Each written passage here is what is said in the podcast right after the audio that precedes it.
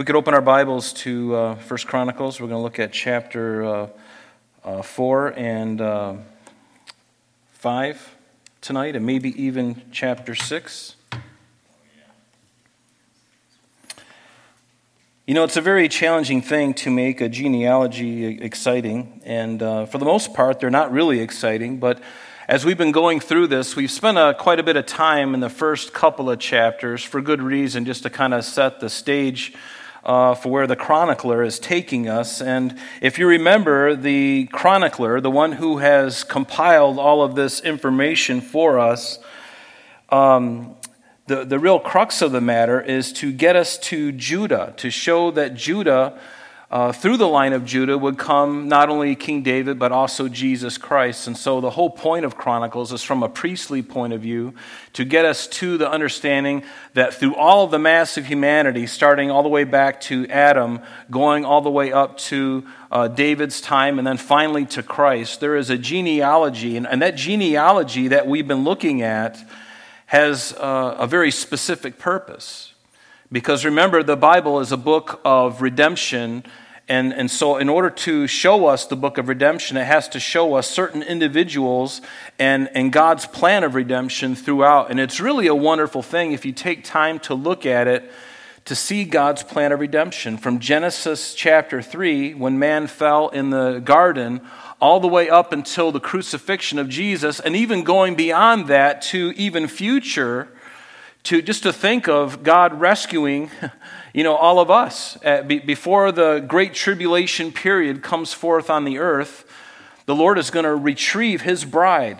The Bible makes it clear, and the types in the Bible are everywhere to show us that that is what God is going to do. Very plainly, and even in, t- in types in different parts of the Bible, and ultimately redeeming a people, Jew and Gentile, at the end of all time. For those who have um, received Christ into their heart, who are born again, you will spend an eternity in glory, an eternity in the eternal state. And folks, I, I, I'm really looking forward to that. Are you looking forward to that?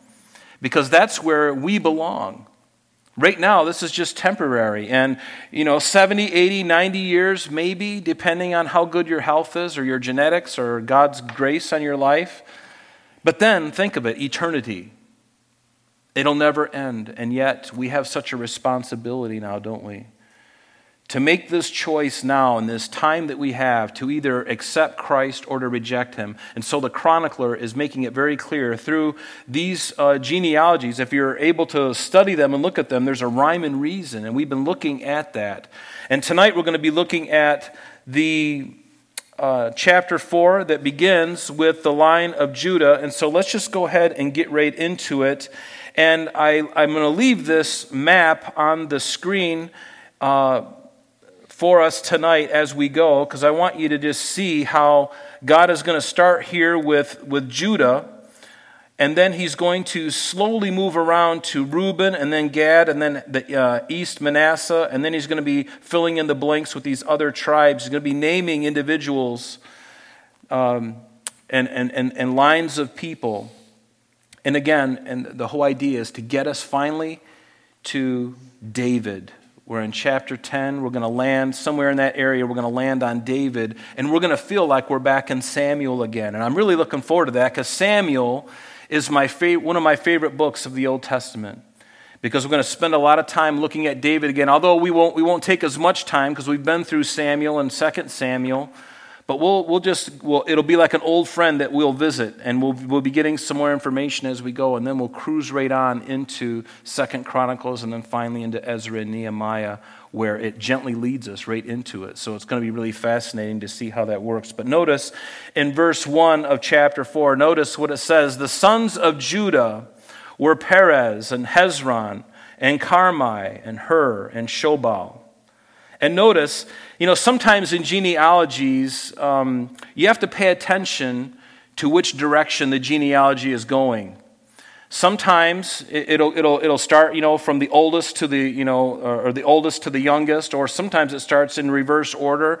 And you got to pay attention to how it works and, and the words that are used here. Because, for instance, when you look at this, the sons of Judah were Perez, Hezron, Carmi, Hur, and Shobal. And then it says and Rai, the son of Shobal. So we're really following the line of Shobal from here. And then, and then Shobal begat Jahath, and Jahath begat Ahumai and Lahad, and these were the family of the Zorathites. And these were the sons of the father of Etam, Jezreel, Ishma, and Ibdash. And the name of their sister was Hazelelponi. And Penuel was the father of Gedor, and Ezer, the father of Husha. These were the sons of Hur, the firstborn of Ephrathah, the father of Bethlehem. So we're going to pause there just for a second because uh, Ephrathah, being uh, the father of Bethlehem, we know a lot about this, right? Because this is the place where Jesus was born, in the land of Judah, in the tribe of Judah, in that land, in Bethlehem. And Ephrathah was uh, the name of a man. And that place was called Ephrathah, and, and it's also called the house of bread. And this we know is where Jesus was born. And that's why we will pause here just for a second to, I want to remind you of one of the most famous prophecies in the Old Testament. It's in Micah chapter 5, verse 2. You don't have to go there, but maybe just mark it alongside next to verse 4 here. Micah 5, verse 2. And let me just read it to you. It's a prophecy hundreds of years before Jesus would be incarnate in the, in, in, through the Virgin Mary. And it says, But you, Bethlehem Ephrathah. So here, God, through the prophet Micah, is, is going to be making a statement about one who is to come. And we know that that one who is to come is the Messiah. And he's very specific about where he's going to be born. And, um, and, and, and the tribe that he's going to be born in and the city. Do you realize how crazy that is? That's like saying New York, Monroe County, and then Penfield. That's really what God is doing here. Not to mention that he's zooming out from the whole world. He assumes, you know, we're talking about Jerusalem, but it says, But you, Bethlehem Ephrathah, and here's the name of the man whose uh, city was named after him, though you are little among the thousands of Judah, yet out of you shall come forth to me the one. Notice the word one is capitalized. And the reason for that is the translators knew that this one is the Messiah. And you can take that to the bank. This is a prophecy of Jesus Christ.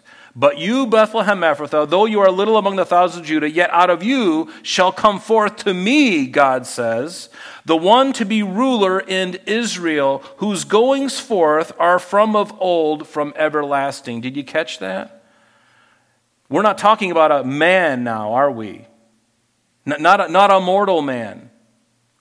Whoever this one is has been from everlasting. And wouldn't you agree with me? None of us here are from everlasting. But Christ always existed.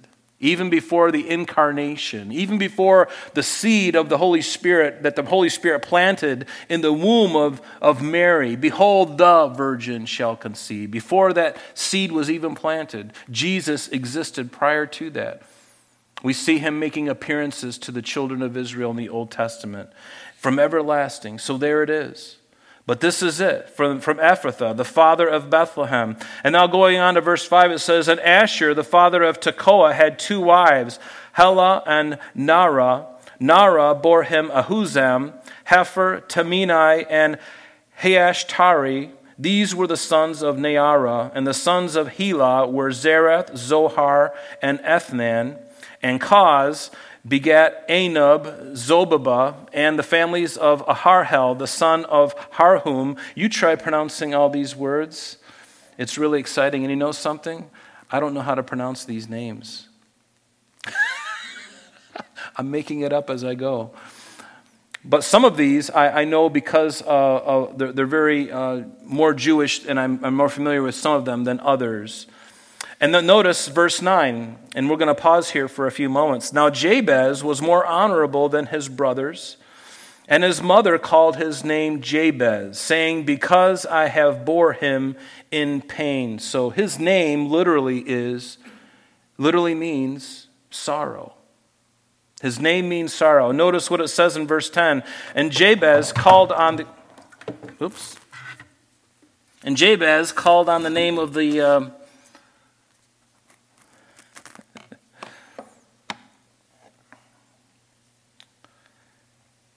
He called on the God of Israel, saying, Oh, that you may bless me indeed and enlarge my territory, that your hand would be with me and that you would keep me from evil, that I may not cause pain. And so God granted him what he requested. And notice in the very first part of that where he says, uh, Oh, you know, oh Lord, oh that you would bless me indeed. And whenever you see a phrase like this, um, it really indicates uh, someone who has a great deal of heart or, compa- or, or passion or zeal.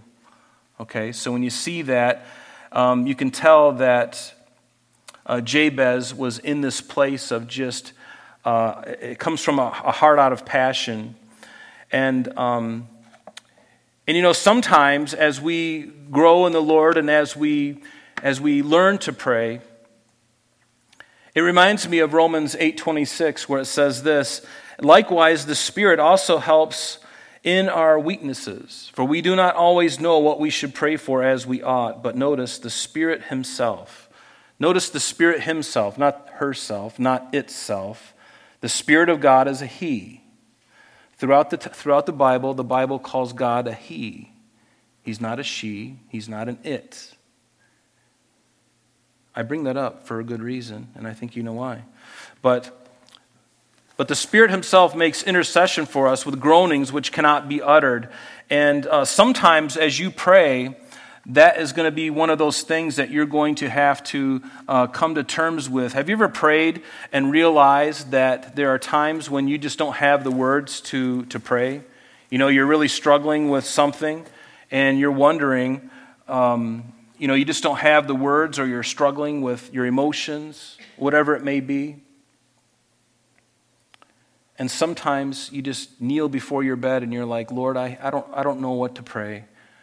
I'm not even sure what to say. And, and sometimes, you know, God can interpret those groanings. And sometimes, there have been times in my life where I've been so frustrated, so hurt, or so undone that all I could do is just groan in ways that um, nobody else could understand but myself. And actually, I didn't even understand what was going on. And I'd be so frustrated trying to uh, uh express what I'm feeling. Have you ever had that problem? Well, you're not even sure what's wrong with you, honestly. Maybe there's a number of things. Anybody does that register with anybody that this happened? It happens in life. And you're just you're distraught about something. Everything has just gotten you out of sequence. And you're just like, Lord, I don't know what it is. And God knows what it is. And sometimes it's just good to pour out your heart in utterings that can't be expressed. And some people use uh, the gift of tongues for instances like that. You know, pray for that gift. It, it, it, ought not to be the thing that dominates you or dominates a service or anything like that, because the gift of tongues has been, you know, maligned so much in the church, and people have made such a big deal out of it and beaten people over the head with it. And it really was never intended. It's supposed to just be a sweet communication between you and God, and it's personal. But notice Jabez says, Oh, that you would bless me. And, and, and don't just overlook that word, oh, you know, because um, when I think of Jabez and, and, and this prayer, and let me just read it. He says, Oh, that you would bless me indeed and enlarge my territory, that your hand would be with me, and that you would keep me from evil, that I may not cause pain. And that's it. That's the whole prayer. Think of that. It's just kind of short and sweet. It's not really long. It's not in the King James 17th century English. It's very plain, it's very heartfelt. Hence the word oh before it. Oh, that you would bless me indeed. There was a passion behind it. And when I think of this psalm, or when I think of this prayer, I think of Psalm 144. Psalm of David, when he says, Happy are the people who are in such a state. Happy are the people whose God is the Lord whose God is Jehovah. It reminds me of Psalm 32, verse 2 Blessed is the man to whom the Lord does not impute iniquity, and in whose spirit there is no deceit. Or Psalm 85, verse, or 84, verse 5, excuse me. Blessed is the man whose strength is in you, whose heart is set on pilgrimage. So when I think of, when I read that prayer, the, those Psalms came to my mind. And I think it's interesting that the Holy Spirit sees fit to make sure that this short prayer is recorded here for us all to see. You know, I mean, if you look at that, oh Lord, oh, that you would bless me indeed and enlarge my territory. You know, seeking God's blessing is a good thing, isn't it? Seeking God's blessing is a good thing. God's blessings are the best, especially when they are in God's timing. Especially when they're in God's timing. I believe that God is not only in the blessing, but delivering the blessings at the right time for the optimum effect of the heart. Do you, do you know what I mean by that? Sometimes you can receive a blessing maybe too early and your heart really wasn't prepared for it. Maybe somebody jumped the gun. Maybe you were eager and greedy for it and you somehow were able to, you know, finagle it, whatever it may be, but your heart really wasn't ready for it. But there's something about this idea of when God wants to bless you and He does it at His perfect time. And when we, when we allow that to happen, when we take our hands off the wheel and, and not try to shove the dove, when we try not to manipulate the Holy Spirit as if He can be manipulated, He can't. But there are things in our life that we can try to work out and, and, and rob things before their time. There's a proverb that says, Hope deferred makes the heart sick. But when the desire comes, it is a tree of life. And I think of it like that.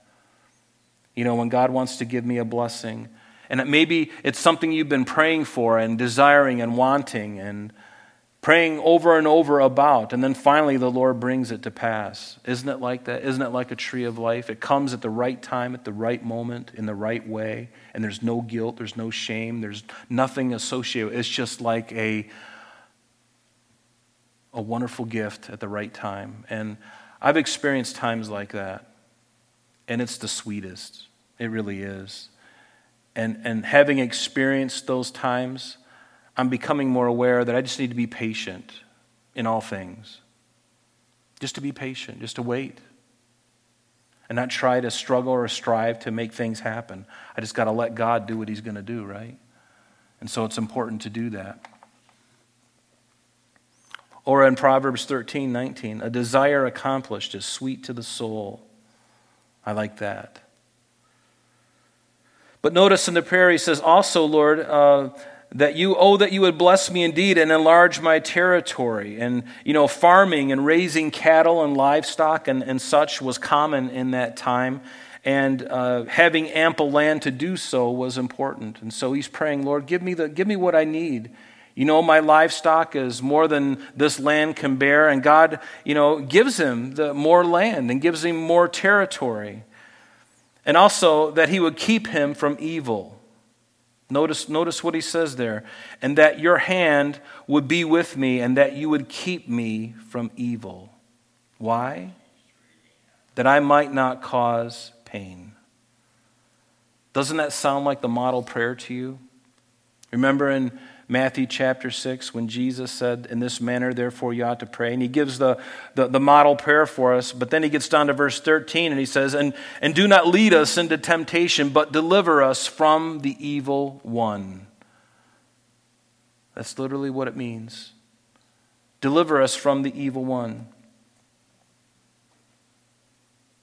Aware that this very name meant sorrow, Jabez's heart was not to cause pain. He didn't want to cause pain. Notice that you would keep me from evil, that I might not cause pain. He knew that being engrossed in evil, and you know this too. For every one of us in this room, we understand this when you're engrossed in evil, it's only going to bring about harm and destruction, isn't it? And why is that? Because every single day throughout America, and even in our own lives as Christians, we prove this scripture to be true, where it says, For the wages of sin is death. Yes, and even for the Christian, for us to, to, to, engage in some sin, it's going to bring bitter fruit. It's going to cause a death. It's going to cause something to diminish. Whenever anything diminishes, that, that's decay, that's speaking of death. And sometimes that's just confidence in God. You sin even as a Christian, and you find yourself not feeling very loved, or, or maybe the devil and yourself are, are be, you're beaten, getting beat up, or you're beating yourself up, and the devil's you know, agreeing with you. And what is that? I mean, you're not going to die and go to hell because you're a believer. No, you confess it and you move on, right? But the devil loves to beat you up, but there's a death involved. There is a decay in my confidence, a decay in my blessed assurance, even. And some people have a really struggle, they struggle with that. They think that once they mess up, God is done with them, and that's not the nature of God if you're a believer. Even if you're an unbeliever, God gives you so many chances. And that's just how good He is. Have you forgotten the goodness of God as a believer? Isn't He wonderful? Isn't he? He's so wonderful to us. I could never deserve it.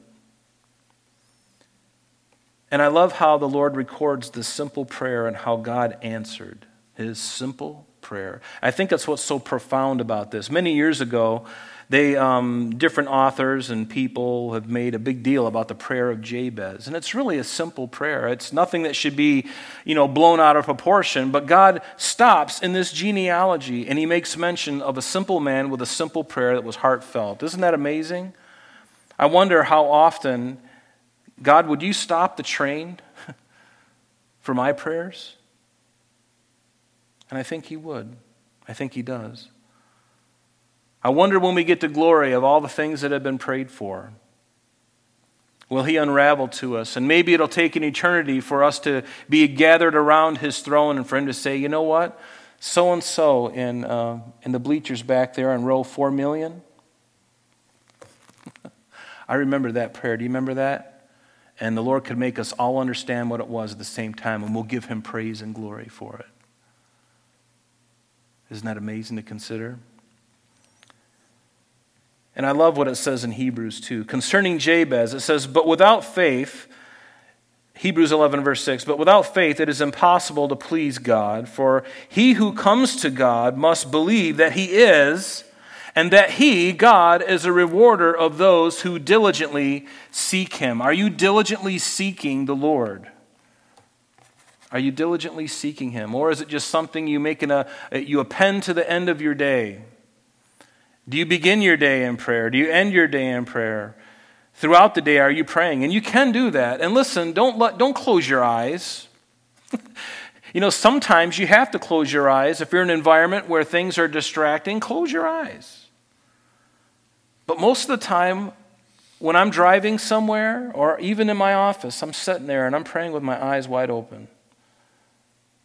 But if I find myself getting distracted, then I close my eyes because sometimes I can get distracted. Or if I'm really tired, I keep my eyes open so I don't start, you know, huh. you know that thought. You know, you've had that happen to you. Keep your eyes open, stay focused. Do whatever you've got to do, but communicate to the Lord because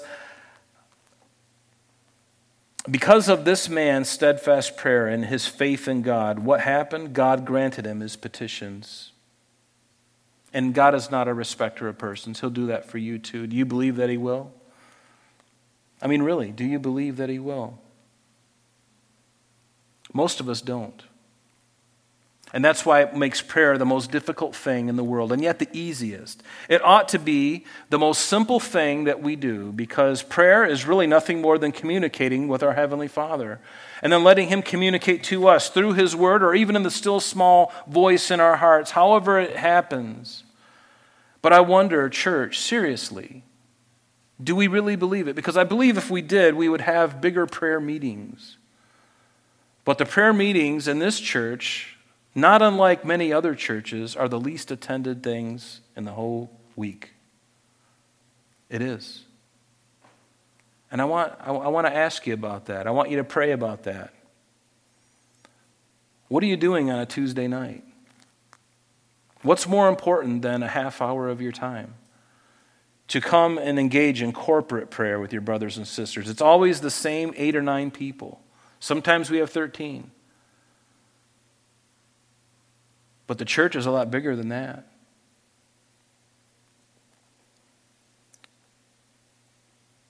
Come and join us.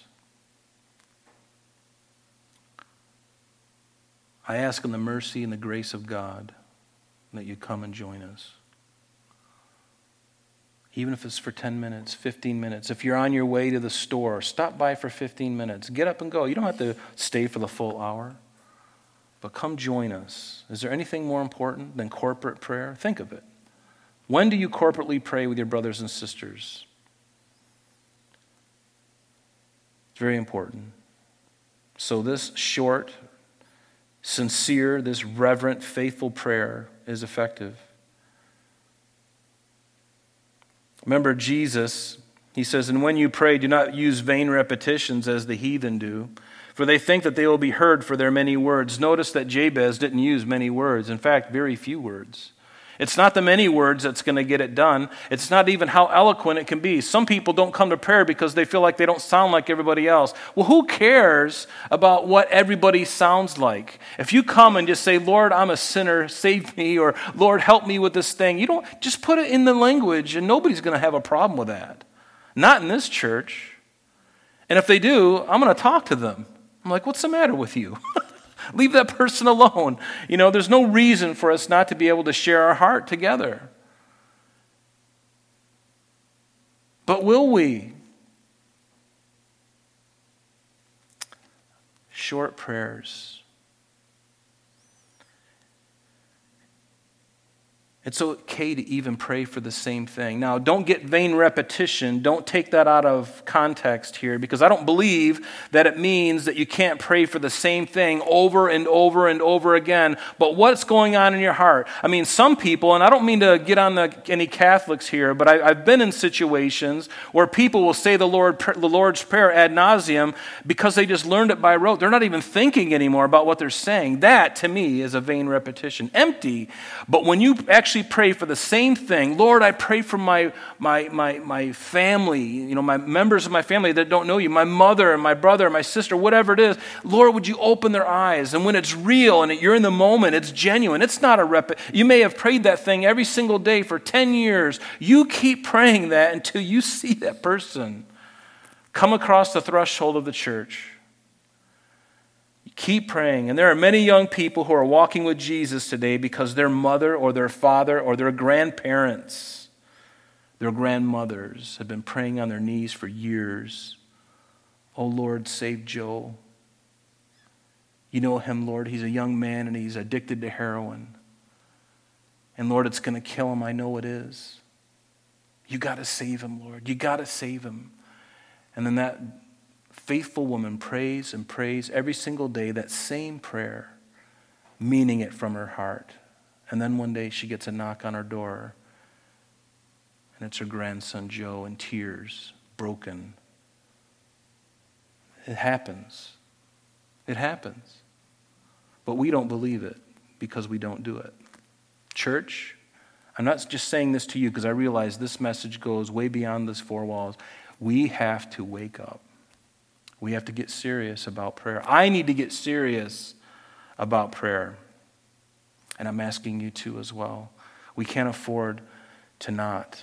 We can't afford to be lazy in these days that we live in. Pray with sincerity and don't give up until the Lord tells you to stop. James 15, verse 16 tells us, Confess your trespasses to one another and pray for each for one another that you may be healed. The effective, fervent prayer of a righteous man avails much. Notice that. The effective, fervent prayer. That means a fervent prayer from the heart. Sounds like Jabez's uh, prayer as well. Oh Lord, that you would do this. It's a fervent prayer. And that word literally means to display one's activity, to work, you know, to, um, uh, to effectually work, to show it. Whether it's by yourself or even in public, it doesn't really matter. Jesus told us in Matthew 7, He says, Ask and it will be given to you, seek and you will find. Knock and it will be, door, be, it'll be open to you. Notice, ask and it will be given to you. The, the literal phrase means ask and keep asking. That's not vain repetition. If your heart is honest and fervent as you speak whatever it is, that's not, that's not vain repetition. That's a heart's desire. That's something completely different than a vain repetition that you're just memorizing and going through the motions. You know what I'm talking about. But that's what we need to get back to. Ask, and it will be given to you. Seek, and you will find. Knock, and it will be open to you. For everyone who asks receives, and he who seeks finds, and him who knocks it will be open. Or what man is there among you, if his son asks for bread, will he give him a stone? Or if he asks for a fish, will he give him a serpent? If you then, being evil, know how to give good gifts to your children, how much more will your Father who is in heaven give good gifts to those who ask him? So, this short prayer of Jabez, wonderful. Remember how short it was. Sometimes the greatest prayers are very simple, and you don't have to cut yourself. You don't have to get on your knees and get in the right position and, you know, put your knees on glass and crush broken glass and, and walk around the house in pain and, and, and just, you know, go through all this stuff. You know what you're doing? You're doing the work yourself. What you're basically saying is if I can put myself in this position where I'm just I'm really hurting and I'm, you know, broken and I'm making all these sacrifices to make myself miserable when I pray, you're wasting your time. You're wasting your time. Does your position matter? It really doesn't. But you know, there's something about getting on your knees. I can pray in, in, in my chair and be reclining and, and God receiving my prayer. And there's sometimes I'm like, you know what, Lord? It's good for me just to get on my knees when no one else is around. And I just get on my knees and I just pray to you with my hands lifted high. There's something about that lowly place. I'm just acknowledging, Lord, you're the king. You're, you're the awesome God, and I'm nothing. And I'm coming to you as a child, and I need you, Lord. So, going on now in verse 11, says, Chelub, the brother of Shuhah, begat Mehir, who was the father of Eshton, and Eshton begot Beth Rapha, Arapha, uh, Paseah, and Tehinnah, the father of Ir Nahash. These were the men of Rechah. And the sons of Kenaz were Othniel. You might want to underline that name, Othniel, and Seraiah. The sons of Othniel were Haphath. Now, Othniel, uh, he's listed here, he was Israel's first judge. If you remember in the book of Judges, he was the first judge. It's recorded for us in Judges chapter 3, beginning in verse 7 through 11. And then he goes on and he says, And Meonothai, uh, who begot Ophrah, and Seraiah begot Joab, the father of Geharashim, which literally means valley of craftsmen, for they were craftsmen. And the sons of Caleb, the son of Jephunneh. Does that name sound familiar? Caleb, the son of Jephunneh. The sons of Caleb, the son of Jephunneh, were Iru, Elah, and Naam, and the son of Elah was Kenaz. And this was the Caleb that was Joshua's colleague, remember, who went and spied out the land. Remember, before they came into the promised land, he took a man from each of the tribes and he went out and spied out the land. This is that Caleb, the son of Jephunneh, the one who would go in with Joshua. And it says in verse 16, the sons of Jehallelel were Ziph and Ziphah, Tiria, and Asarel. And the sons of Ezrah were Jether, Mered, Epher, and Jalon. And Mered's wife bore Miriam, Shem, Shem, Shemai, and Ishbah, the father of Eshtemoa. His wife, uh, Yehuda bore Jered, the father of Gedor, and Heber, the father of Sochoh, and Jekuthiel, the father of Zanoah. All these were the sons of Bithiah, the daughter of Pharaoh, whom Mered took. And the sons of Hodiah's wife, the sister of Naham, were the fathers of Keilah the Garmite and the Esht and, and, and of Eshtemoa the Maachathite.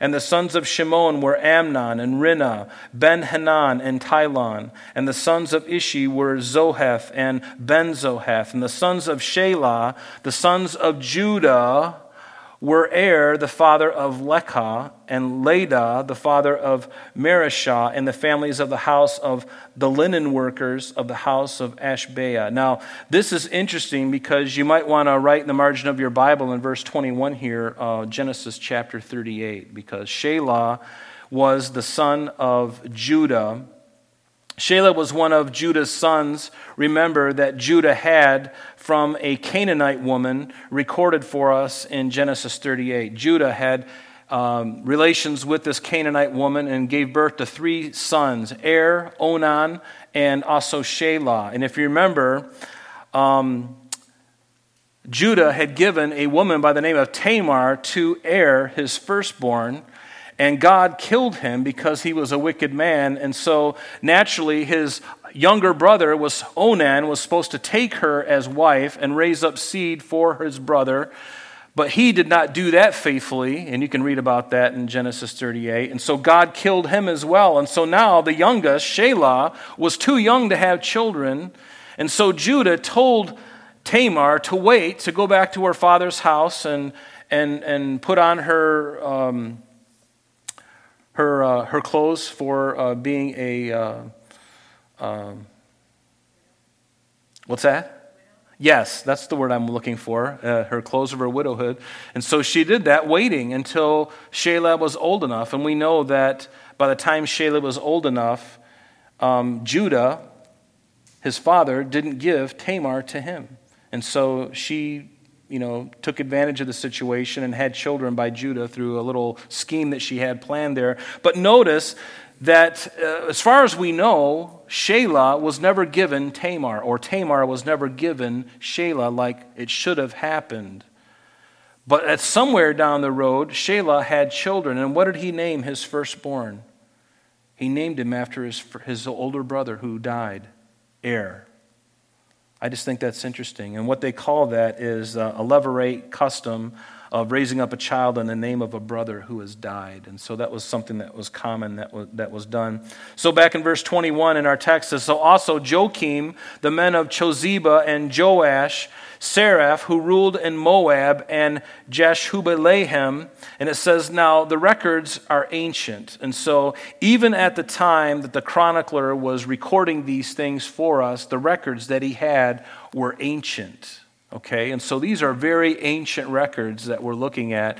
And I find it interesting that as time goes on and archaeologists discover things, you know, um, as they're going out and about doing their thing, and they'll find some uh, piece of papyrus or something written on a stele or something, and they'll find these old names that nobody knew about. And they're not written anywhere else but in the Bible because they've been preserved in the Bible from those old records. Those old records have perished, many of them, but they're recorded now. And, and they find this stuff, and the only place that it's mentioned is here.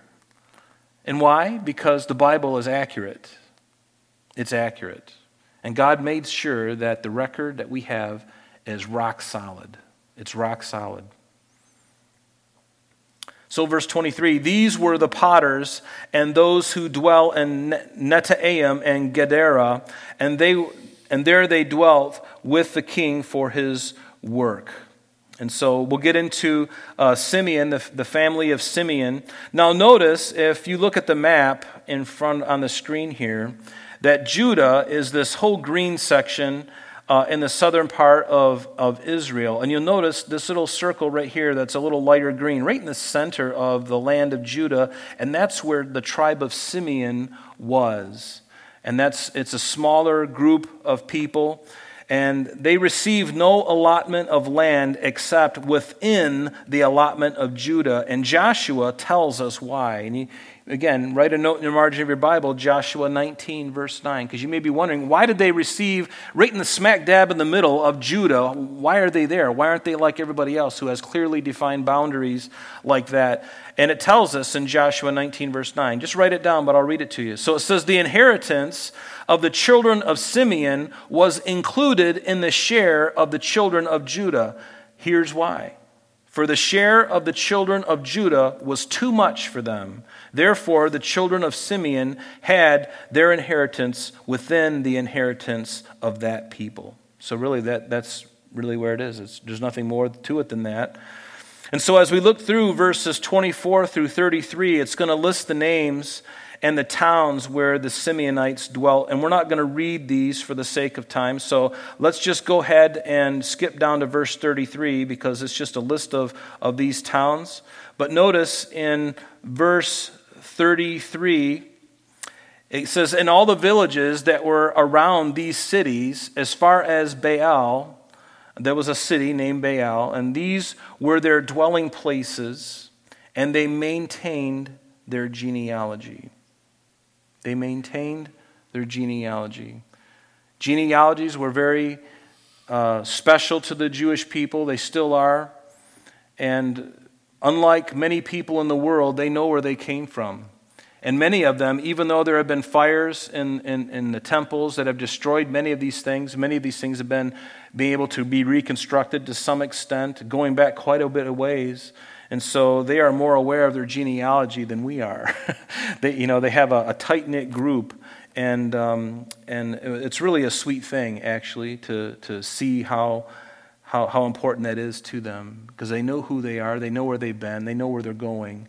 Or they might not know exactly where they're going if they don't believe in Christ, but they, they, they need to.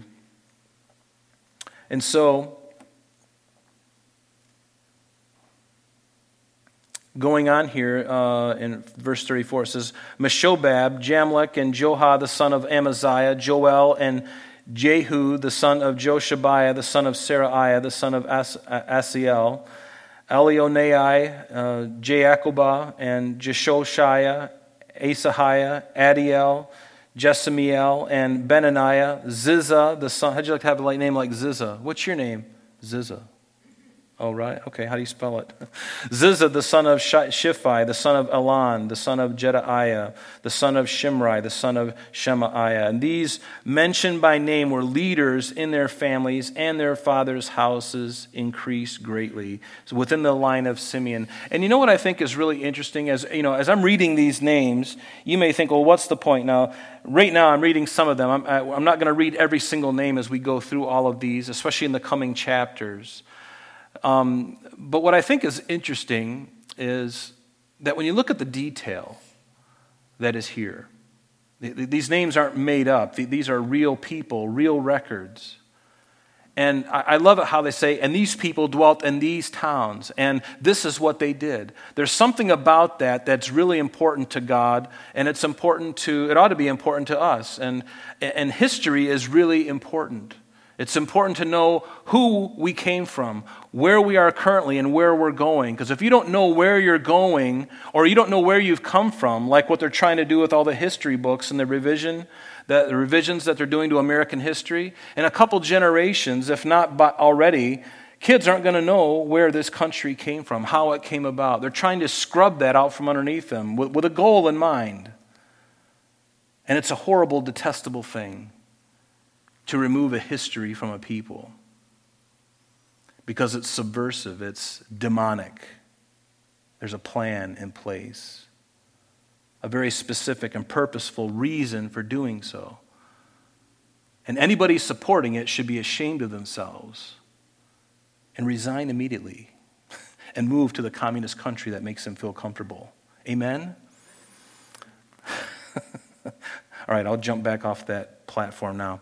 But notice, um, these mentioned by name were leaders in their families, and their houses uh, increased greatly in verse 39. So they went to the entrance of Gedor. Notice, we don't even know where this place is.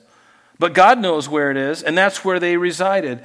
Gedor, as far as the east side of the valley, to seek pasture for their flocks. So now we know where it is and why they went there. I mean, where, where, where do you find history that that's specific? To a specific people, to a specific area. I love that. And they found rich. Notice, they sought and they found it. They found rich, good pasture. And the land was broad, it was quiet and peaceful. And for some, Hamites formerly lived there. Who are the Hamites? Anybody recall the Hamites? They were the descendants of Ham. Remember Ham, Ham, uh, Ham, uh, Shem, Ham, and Japheth. The Hamites were the people who uh, resided and ultimately spent a, a good deal of their time in what you and I would call Egypt. The Egyptians are called Hamites, they're Hamitic. They came from that line and they settled there in modern day Egypt. And so, so they lived there. And these, verse 41, recorded by name, came in the days of Hezekiah, king of Judah, and they attacked their tents, and the, Menuite, the, the Menites who were found there and utterly destroyed them as it is to this day. And so they dwelt in their place because there was pasture for their flocks there. And that was the whole reason. You know, a very simple thing. We dwelt there because that's where our animals needed to, to, to feed. And by feeding our animals, guess what? They got fed as well. It's very simple, isn't it? I mean, you think about everything in the Bible, it's not really complicated. It's the same thing that you and I would desire had we been living back there. We would have done the same thing. Well, there's no place for our livestock to eat. We better find a place to feed them. And so you go and you feed them. And as a result, you and your families are being fed as well. Pretty simple. and God records it for us. Now, some of them, 500 men of the sons of Simeon, went to Mount Seir, having in as their captains, uh, as their captains Pelatiah, Neariah, Rephaiah, and Uzziel, the sons of Ishi. And they defeated the rest of the Amalekites who had escaped, and they have dwelt there to this day. That's pretty interesting, isn't it? And then it goes on and talks about the family of Reuben. Now, so if you look at the map on the screen now, so now we've looked at Judah, we've looked at Simeon. Now we're going to go all the way around to the, the bottom part of the uh, southern part of the Dead Sea, going up past Moab, and right here at the river Arnon, I believe it is. Uh, let, me, let me see what that is. Oh, I just messed it up, didn't I? Um, it's the, uh, the Arnon River that's where. Uh, what am I doing? I don't know what I'm doing. There we go.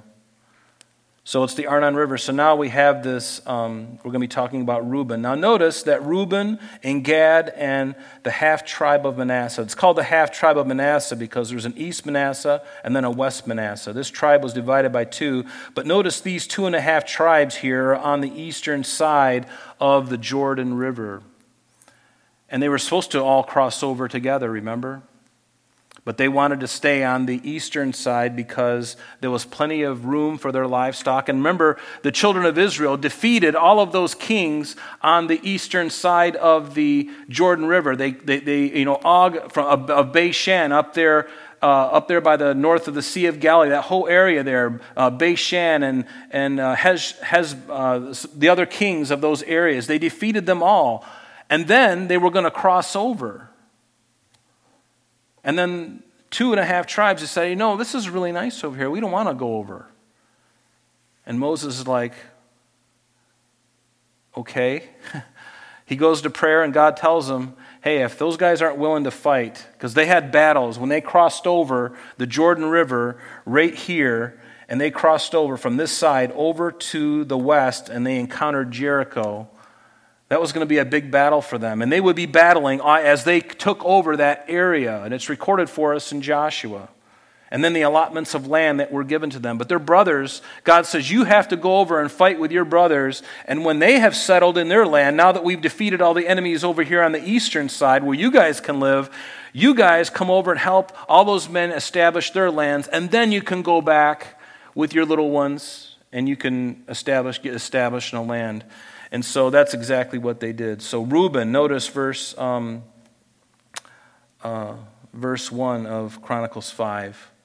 Let's just go as far as we can into uh, chapter 5 here. We may only get down to uh, verse 10. We'll see. But uh, now the sons of Reuben, the firstborn of Israel, and he was indeed the firstborn. But because he defiled his father's bed, his birthright was given to the sons of Joseph, the son of Israel, so that the genealogy is not listed according to the birthright. Now, you recall back in Genesis 35, um, it's been a while since we've been in Genesis. Um, it's been years, actually, since we've been in this passage. But this occurred, um, this uh, instance where Reuben the, the son of Jacob, because remember, Jacob had sons, right? 12 sons. His firstborn was Reuben. Reuben, it says it happened when Israel dwelt in the land that Reuben went and lay with Bilhah, his father's concubine, and Israel heard about it. And so he did this horrible thing by sleeping with one of his father's concubines. And Jacob evidently did nothing about it. There's no record of him disciplining his son, but it does tell us something in Genesis 49 as Jacob was finally dying. Just to give you a little bit of background on Reuben. As Jacob was dying, he basically prophesies over all of his sons there as he's leaning on the bedpost, about ready to die. And one of the things he said about Reuben he says, Gather together that, may I tell, that I may tell you what shall befall you in the last days. Gather together and hear, you sons of Jacob, and listen to Israel, your father. And then he says to Reuben, he says this, and I quote Reuben, you are my firstborn, my might and the beginning of my strength, the excellency of dignity and the excellency of power. Unstable as water. And I can just see Jacob, you know, unstable as water an old man with a finger, unstable as water. You shall not excel. Because you went up to your father's bed, then you defiled it. He went up to my couch. And this is the only time in the Bible that we know of where Jacob finally brings it out at his deathbed. Isn't that interesting? A lot of things happen at deathbeds. It's a shame that we've got to wait until somebody's about to die to hear the truth about something that happened many years ago. Some things are too hideous. I don't know about you, but if there's anything that I'm going to share, if, if, I, if I'm there on my deathbed, I want what I share to be a real blessing. you know, where there's no shadows, it's only blessings. And so, I, I mean, just think about that as you have things on your heart. Maybe there's someone in your family. And this kind of goes off a little bit from what we're talking about here, but I'm just going to share it anyway. You know, why wait till the end of your life to get the record straight? Why not get the record straight now? And let the, let the, let the fireworks happen and let the, some time take place and, and then say you're sorry and, and, and make up and, and do the right things. Why not do that? Why wait to the end to try and resolve things? Why drop the bomb on your last breath? Why not drop it, you know, 30 years prior? Speak. Share. Be truthful. Be honest. Yes, even when it hurts. I'd rather speak while I'm in good condition than to wait until I'm old and decrepit and dying. Say it now while you in the living years. In the living years. But yet, verse 2, Judah prevailed over his brothers. And because of Reuben's uh, transgression, the, the first, uh, the, birth, the birthright didn't go to Reuben. It actually went to Joseph and his sons, Ephraim and Manasseh. That's where the, the, the, the birthright went. And it didn't go to Judah. But it says, Yet Judah prevailed over his brothers, and from him, notice what it says here, from him came a ruler, although the birthright was Joseph's meaning Ephraim and Manasseh. Now, again, in that same passage in Genesis 49, I'm going to read to you something that I've read to you many times up here, and that's in Genesis 49, verse 8 through 12. Because verse 2 here intimates exactly what Jacob said to Judah. Judah didn't have the birthright, but there was one to come from him. Notice what Jacob said to Judah. He says, Judah, you are he whom your brothers shall praise. And that's literally what Judah's name means, is praise. Your hand shall be on the neck of your enemies. Your father's children, notice, your father's children, meaning all the children there and their descendants, will ultimately bow down before you. Judah is a lion's whelp. From the prey, my son, you have gone up. He bows down. He lies down as a lion. And as a lion, who shall rouse him? The scepter shall not depart from Judah, nor a lawgiver from before, between his feet until Shiloh comes a reference to Jesus Christ coming from the line of Judah. All of this stuff. And then it says, And to him shall be the obedience of the people. Remember, all of the other sons are going to bow down to him. They will, ultimately. Everyone's going to bow. Every knee shall bow to Jesus Christ.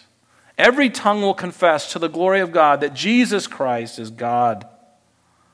They will. Believer and unbeliever. For us, it's going to be really easy. But even the unbelievers, in the judgment that is to come, that's recorded for us at the white throne judgment in Revelation 20, they will bow and they will confess that Jesus Christ is God before they are sent to their doom. Can you imagine that? They will. And God will make them, and they will, before they're sent into outer darkness. Do you think that pleases God? I don't think so. It doesn't please him. He even says it in his word I do not delight in the death of the wicked.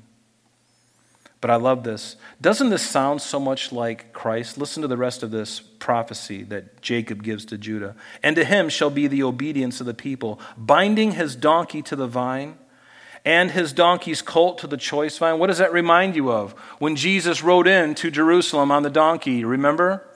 And his donkey's colt to the choice vine. He washed his garments in wine and his clothes in the blood of grapes. Doesn't that sound to me? Doesn't it sound to you like when Christ comes back in his second coming and he goes to Bozrah and he delivers those 144,000 out of Petra? And they're going to say, What is this? Who is this that comes up? What does Isaiah 63 or 61 tells us? Who is this who comes out of Bozrah with his clothes stained in blood? And Christ will answer, I just was in battle and I slaughtered them all, and now I'm on my way up to Jerusalem.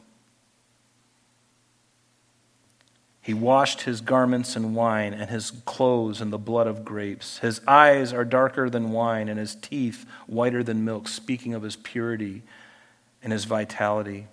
And then going on in verse 3, it says, The sons of Reuben the firstborn of Israel were Hanoch, Palu, Hezron, and Carmi. The sons of Joel were Shemaiah his son, Gog his son, Shimei his son, Micah his son, Reah his son, Baal his son, and Beerah his son, whom Tiglath-Pileser, king of Assyria, carried into captivity. He was leader of the Reubenites. And so what we are seeing here is this time that we have already looked at in Second uh, Kings, when um, Tiglath-Pileser, uh, whose original name was called Pul, P-U-L, and after his ascent to the throne, his name was changed to Tiglath-Pileser. And he was the one, remember in 722 BC, came and removed not only all of those tribes, Reuben and Gad, he did that earlier actually, and then he came over into the northern part of, uh, uh, coming down into uh, uh Israel from the north and took the rest, the northern 10 tribes, captive. It was him. And it's around this time that this happened and he was the leader of the Reubenites. And they were the first to be taken captive because they were easy, slim pickings, these uh, tribes on the eastern side of the, the Jordan River Reuben and Gad and the half tribe of Manasseh, because uh, just over, even further uh, east of that, is Assyria. So it was easy for them to come in, and they had this natural boundary of, a, uh, of the Jordan River that they were sitting ducks. And because they chose rather to be on that side than to join their brothers over on the other side, they were like sitting ducks, and they were the first ones who were taken captive. There's a lesson there, isn't there? They got what they wanted temporarily, but in the end, they were the first ones to be wiped out and taken captive.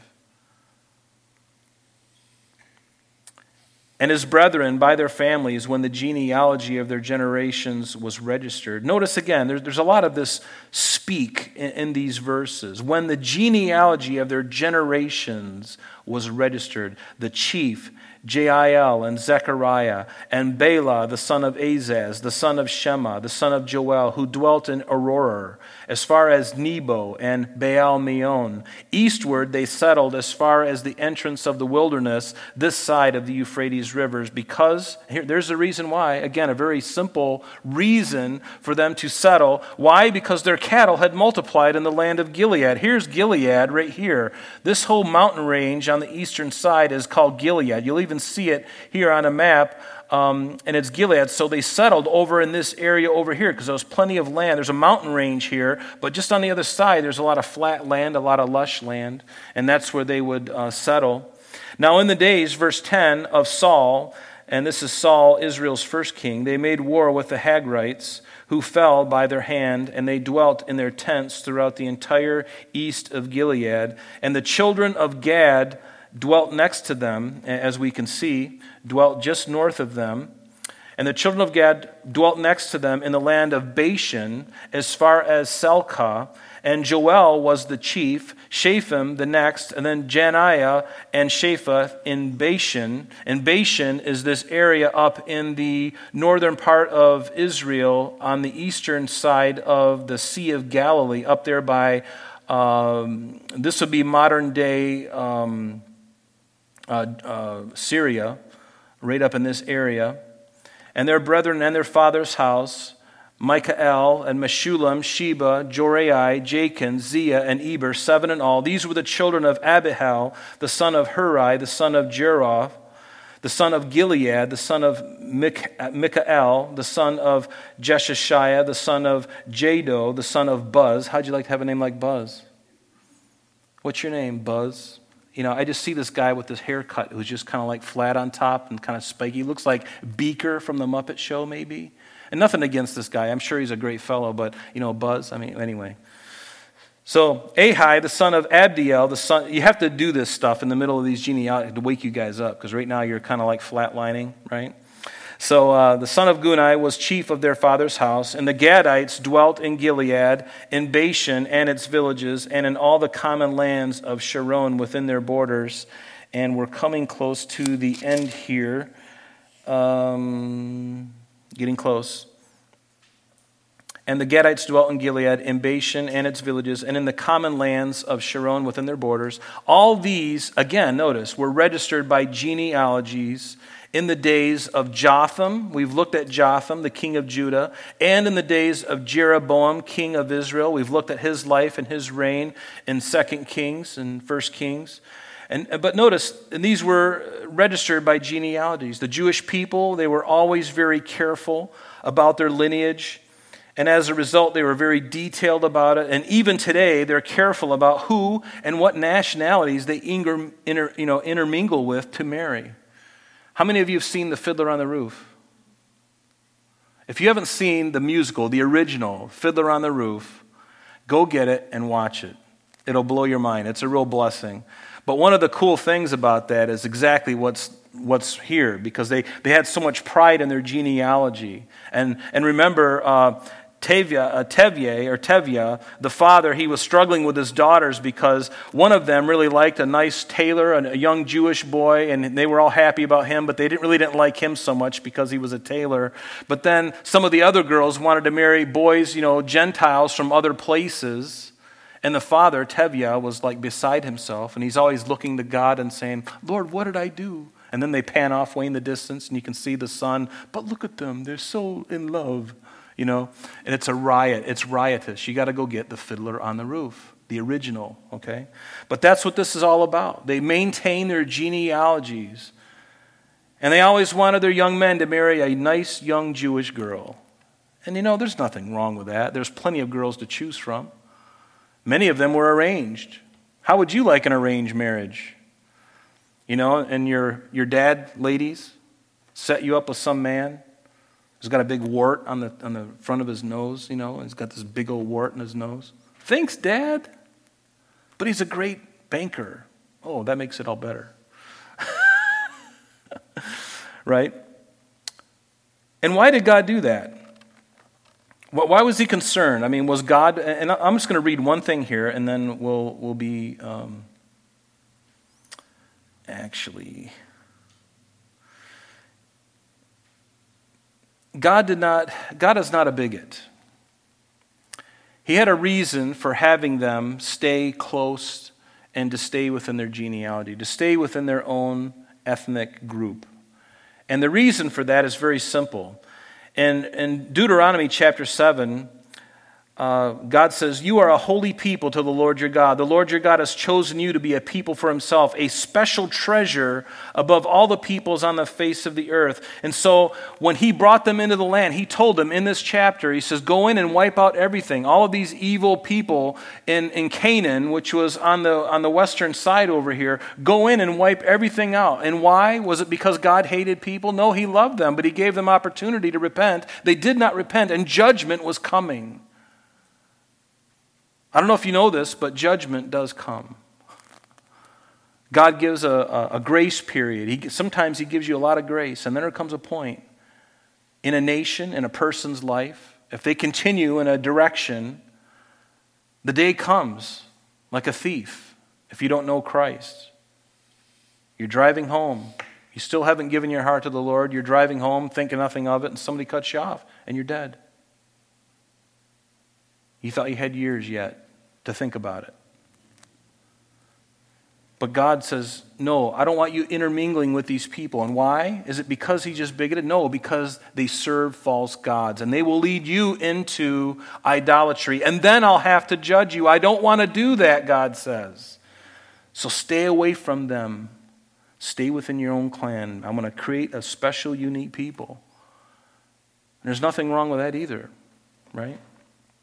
God wanted them to be separate. So the sons of Reuben, the Gadites, and the half tribe of Manasseh had 40,000 uh, let's see where we're at here. We got to get down to verse uh, 22. We're almost there, folks. Hang on. The sons of Reuben, the Gadites, half tribe of Manasseh, had 40,760 valiant men, men able to bear shield and sword, to shoot with the bow, and to skillful, that are skillful in war, who went to war. And they made war with the Hagrites, Jetur, and Naphish, and Nodab, and they were helped against them. So now the, the, the Gadites are going to war with these people, and they were helped, and God helped them and, and, and, uh, and the Hagrites were delivered into the Gadites, into their hand, and all who were with them. For, and here's the reason for they cried, verse 20, they cried out to God in the battle. So they must have been in, in, in a really bad place, and they knew that they were going to get beat, or they were getting beat, and they cried out to God, and He heeded their prayer because they put their trust in Him. Again, notice a simple thing.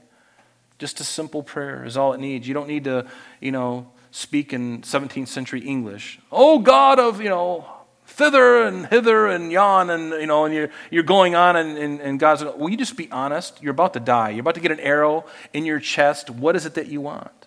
Help, Lord. Okay, thanks for asking. And then he helps.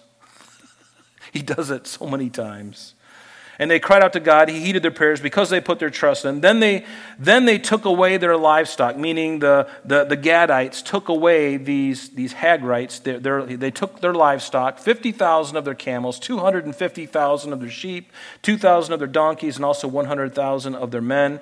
For many fell dead because the war was God's. Notice that. Many fell dead because the war was God's. When the war is on and God is, is going to be victorious, you don't have to fret and worry, even though we do. We get to the end and we're like, God, you got to help.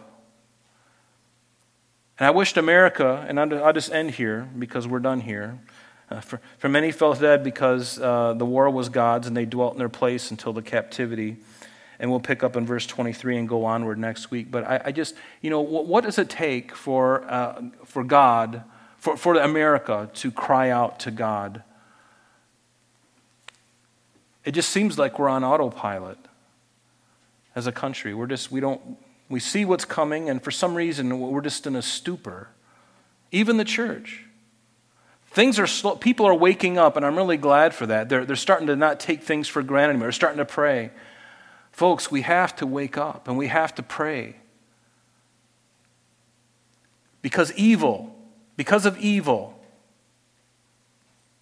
I mean, I love our country. I do. I love it with all my heart. That alone is worth rising to the occasion. But let's go even further than that. Let's forget about our country for a moment and think about the people in the country if we can focus on the main thing, which is what God really wants, and that's the souls of men, regardless of who they are Republican, Democrat, Independent, Russian, doesn't matter what it is, Ukrainian. People need Christ. They need to come to God. And that's our mission. If we can do that, we're fighting the right battle. But by all means, fight the battle. Don't be a casualty on the sideline. And we become casualties on the sideline when we don't pray. We don't pray personally, we don't pray together corporately. And so, again, I ask you to please join us. Spread the word. Every church, when they have a corporate prayer meeting, should be filled to capacity. It ought to be one of the biggest things, services the, of the week. It's really simple and it's relaxing. I'll be honest with you, it's one of my favorite times. There's no agenda. We just sit there and we pray. And it's comfortable, it's peaceful. Couldn't you use a little rest and peace in your life from your hectic work workday? Come to prayer on Tuesday night, and you'll find you leave a different person if you're really engaging. you rest in the silence and you listen and you pray. Something about that, folks, and God is in it. Will you join us? Will you join us? Please join us. Father, we thank you for tonight. We thank you, Lord, just for your word. We thank you for the, the examples of prayer that we've seen tonight. Lord, certainly in the Gadites, just a simple prayer in the heat of battle. And certainly in Jabez, a short, simple prayer out of a heart that is compassionate, out of a heart that's desperate. Lord, would you give us that again? Would you give us a desperation? Because, Lord, we, are, we do live in desperate straits right now. Help us, Lord. We ask that you cover us, that you give us strength to share the gospel. We pray for our country, Lord, for the leaders in it, that you convict them of their sin, that you convict the church of her sin, and that we would be your ambassadors again. We thank you for tonight, Lord. I pray that you bless my brothers and sisters. Get them home safely. Bless their day tomorrow, Lord. Bless us, Lord. That's our prayer tonight. Bless us. Two words. In Jesus' name we pray. Amen. Amen. God bless.